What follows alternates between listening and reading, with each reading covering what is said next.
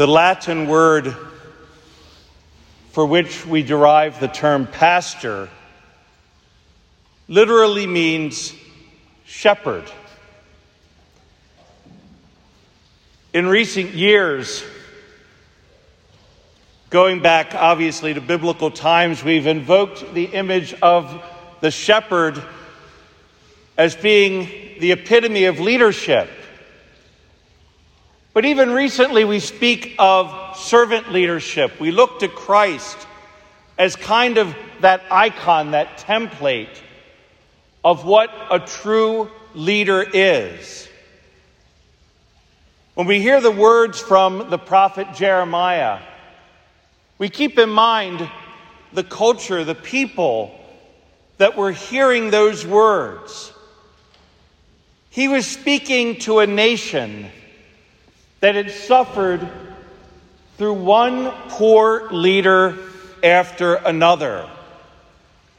Their kings were mediocre at best during that time dismal failures at worst. The people then knew what it was like to live in exile under the Babylonians. They were a defeated people, a people who were disappointed in their leaders. You might remember last week we heard from the prophet Amos, the one who told everyone who would listen that he didn't sign up for the job, that he was happy being a shepherd in the literal sense, tending his sycamore trees, and he was flatly rejected, yet he continued to prophesy by writing, even when those in the establishment sought to silence his voice. Today, isn't the very notion of leadership under attack. And whether one is a good or a poor leader often resides in terms of the opinion of who's speaking at that moment. Within the church, we often find ourselves divided. You name a church leader, from the Pope to any bishop to anyone who seems to have authority. And depending on someone's perspective, they're either great, mediocre, or poor. It often has to do with whether or not they agree with their stance. And the same thing goes in politics, government, education, you name it.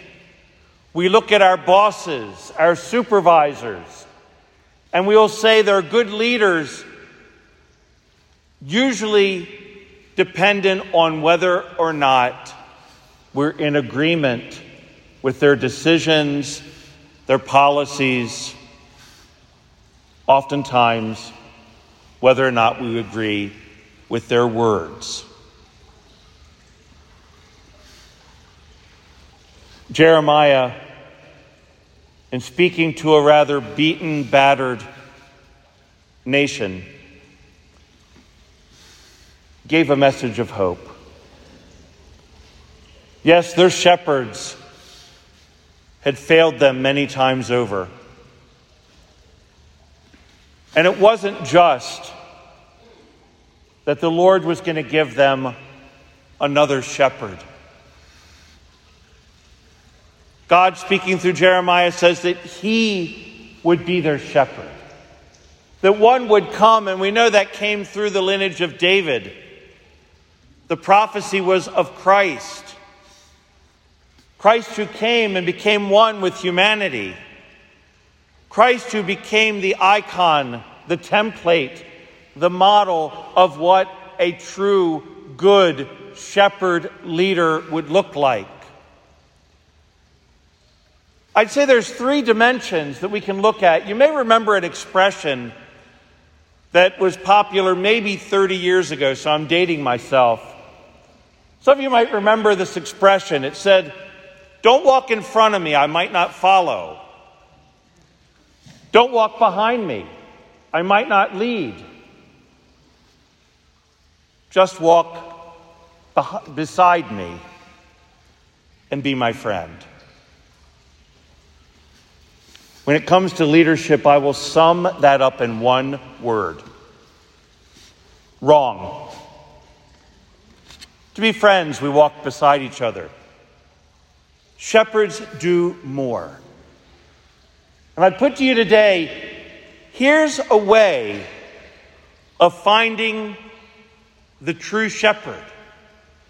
Look at the characteristics of Jesus, recognizing that all of us are going to fall short on any given day.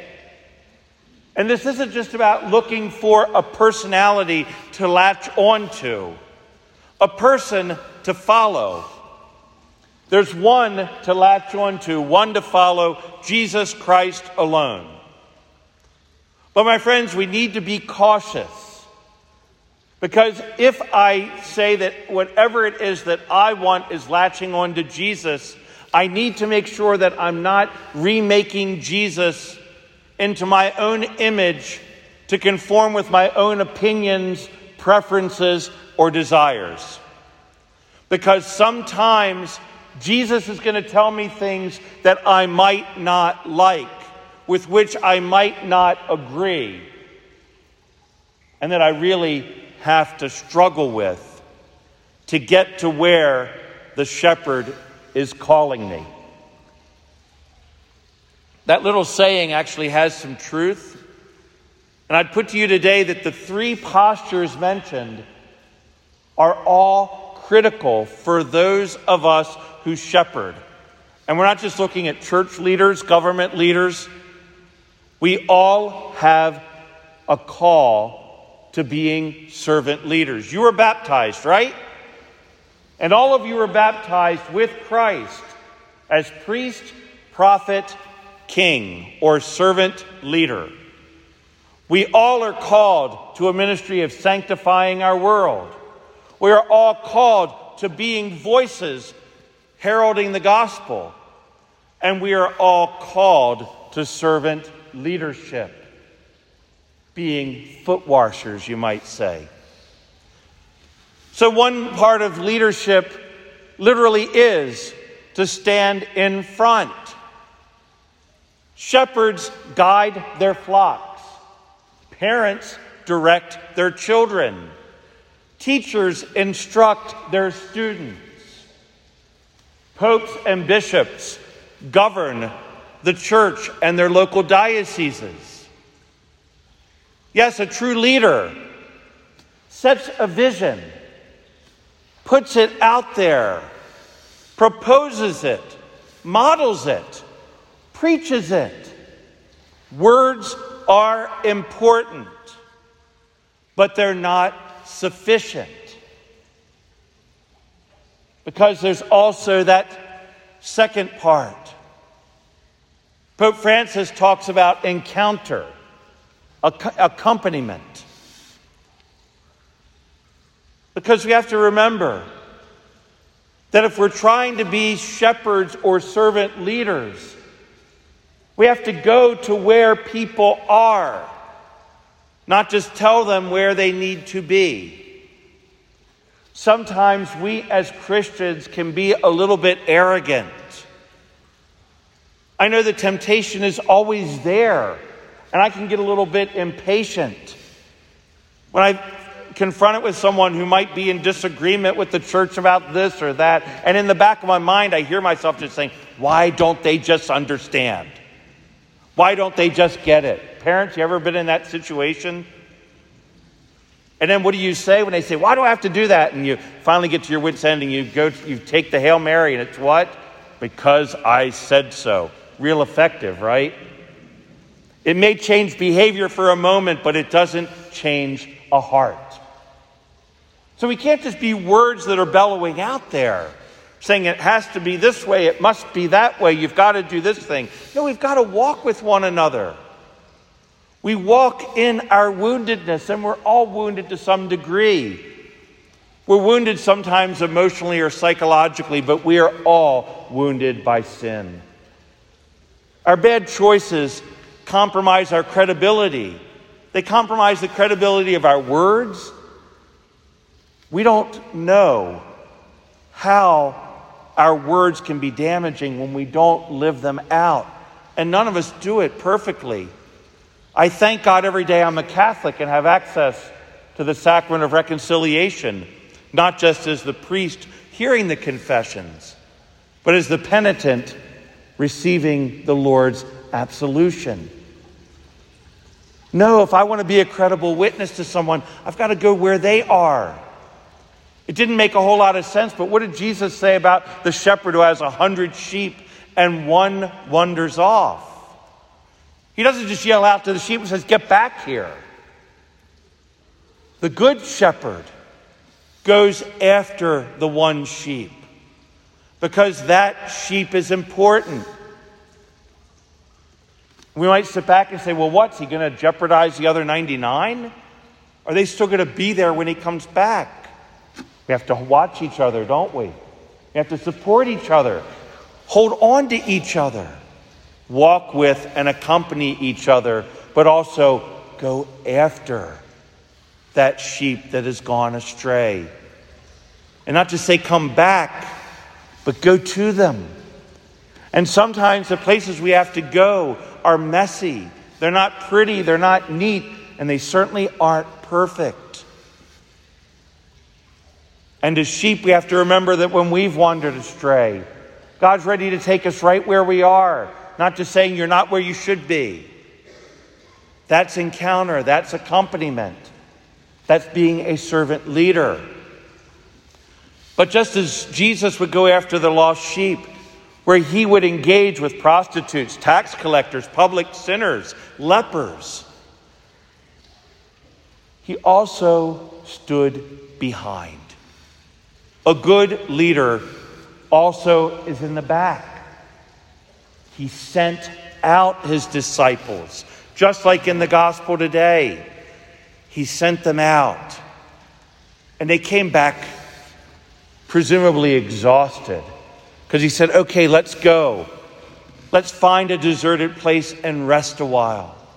But the good shepherd, the good leader, empowers those. A good parent is going to be the one who raises their child to be independent, right? That's good leadership as a parent. The good teacher is going to give their student the opportunity to try things, to make mistakes. That's the sign of a good teacher. A good leader recognizes that things may be messy, they may not always get it right, but that we all learn through trial and error sometimes. You ever get frustrated with someone in your life that you really care for? And you say, geez, they just keep making one bad decision after another. Why won't they listen to me?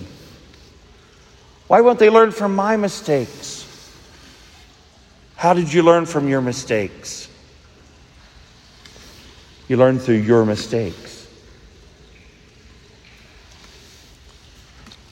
I'm so glad I'm not God. I wouldn't have the patience for it.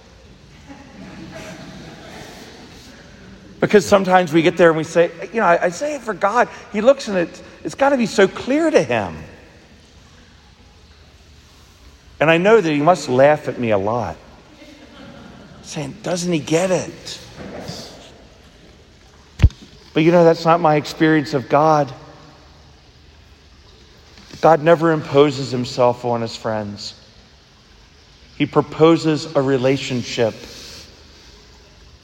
as a bridegroom does to a potential bride. The church is Christ's bride. You and I are being called into, proposed into a relationship with Jesus Christ, the Good Shepherd.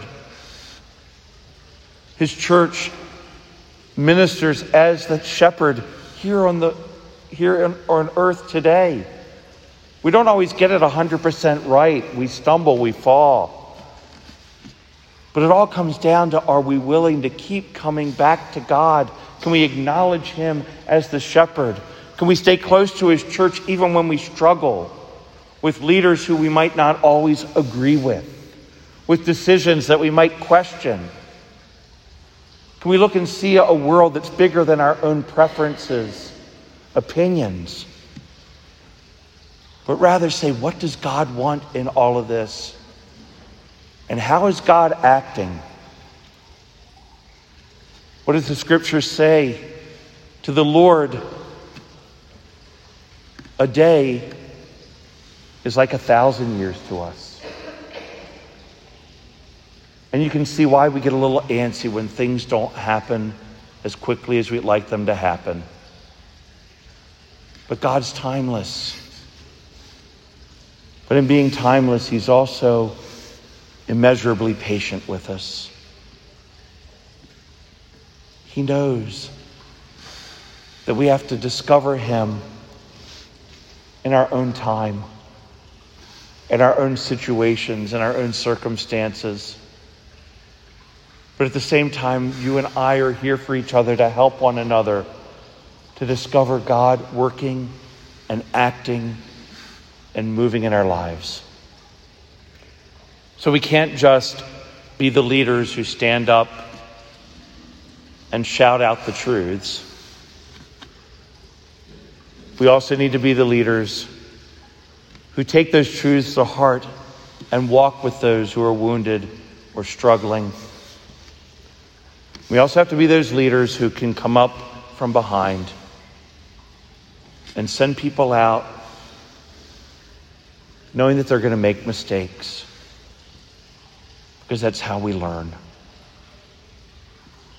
My friends, God never gives up on you.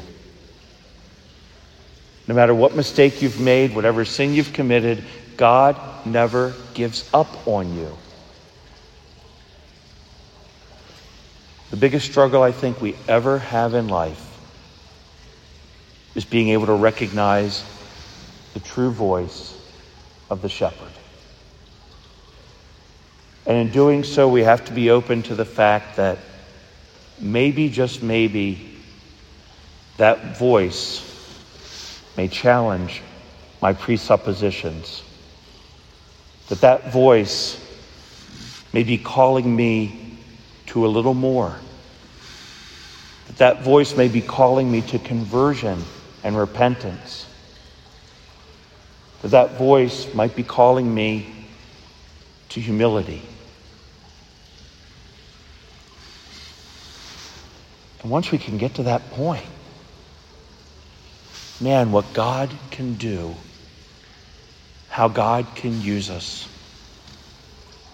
Just look what he did with those 12. Not because they were perfect, but because they didn't give up, and he certainly didn't give up on them. Amen.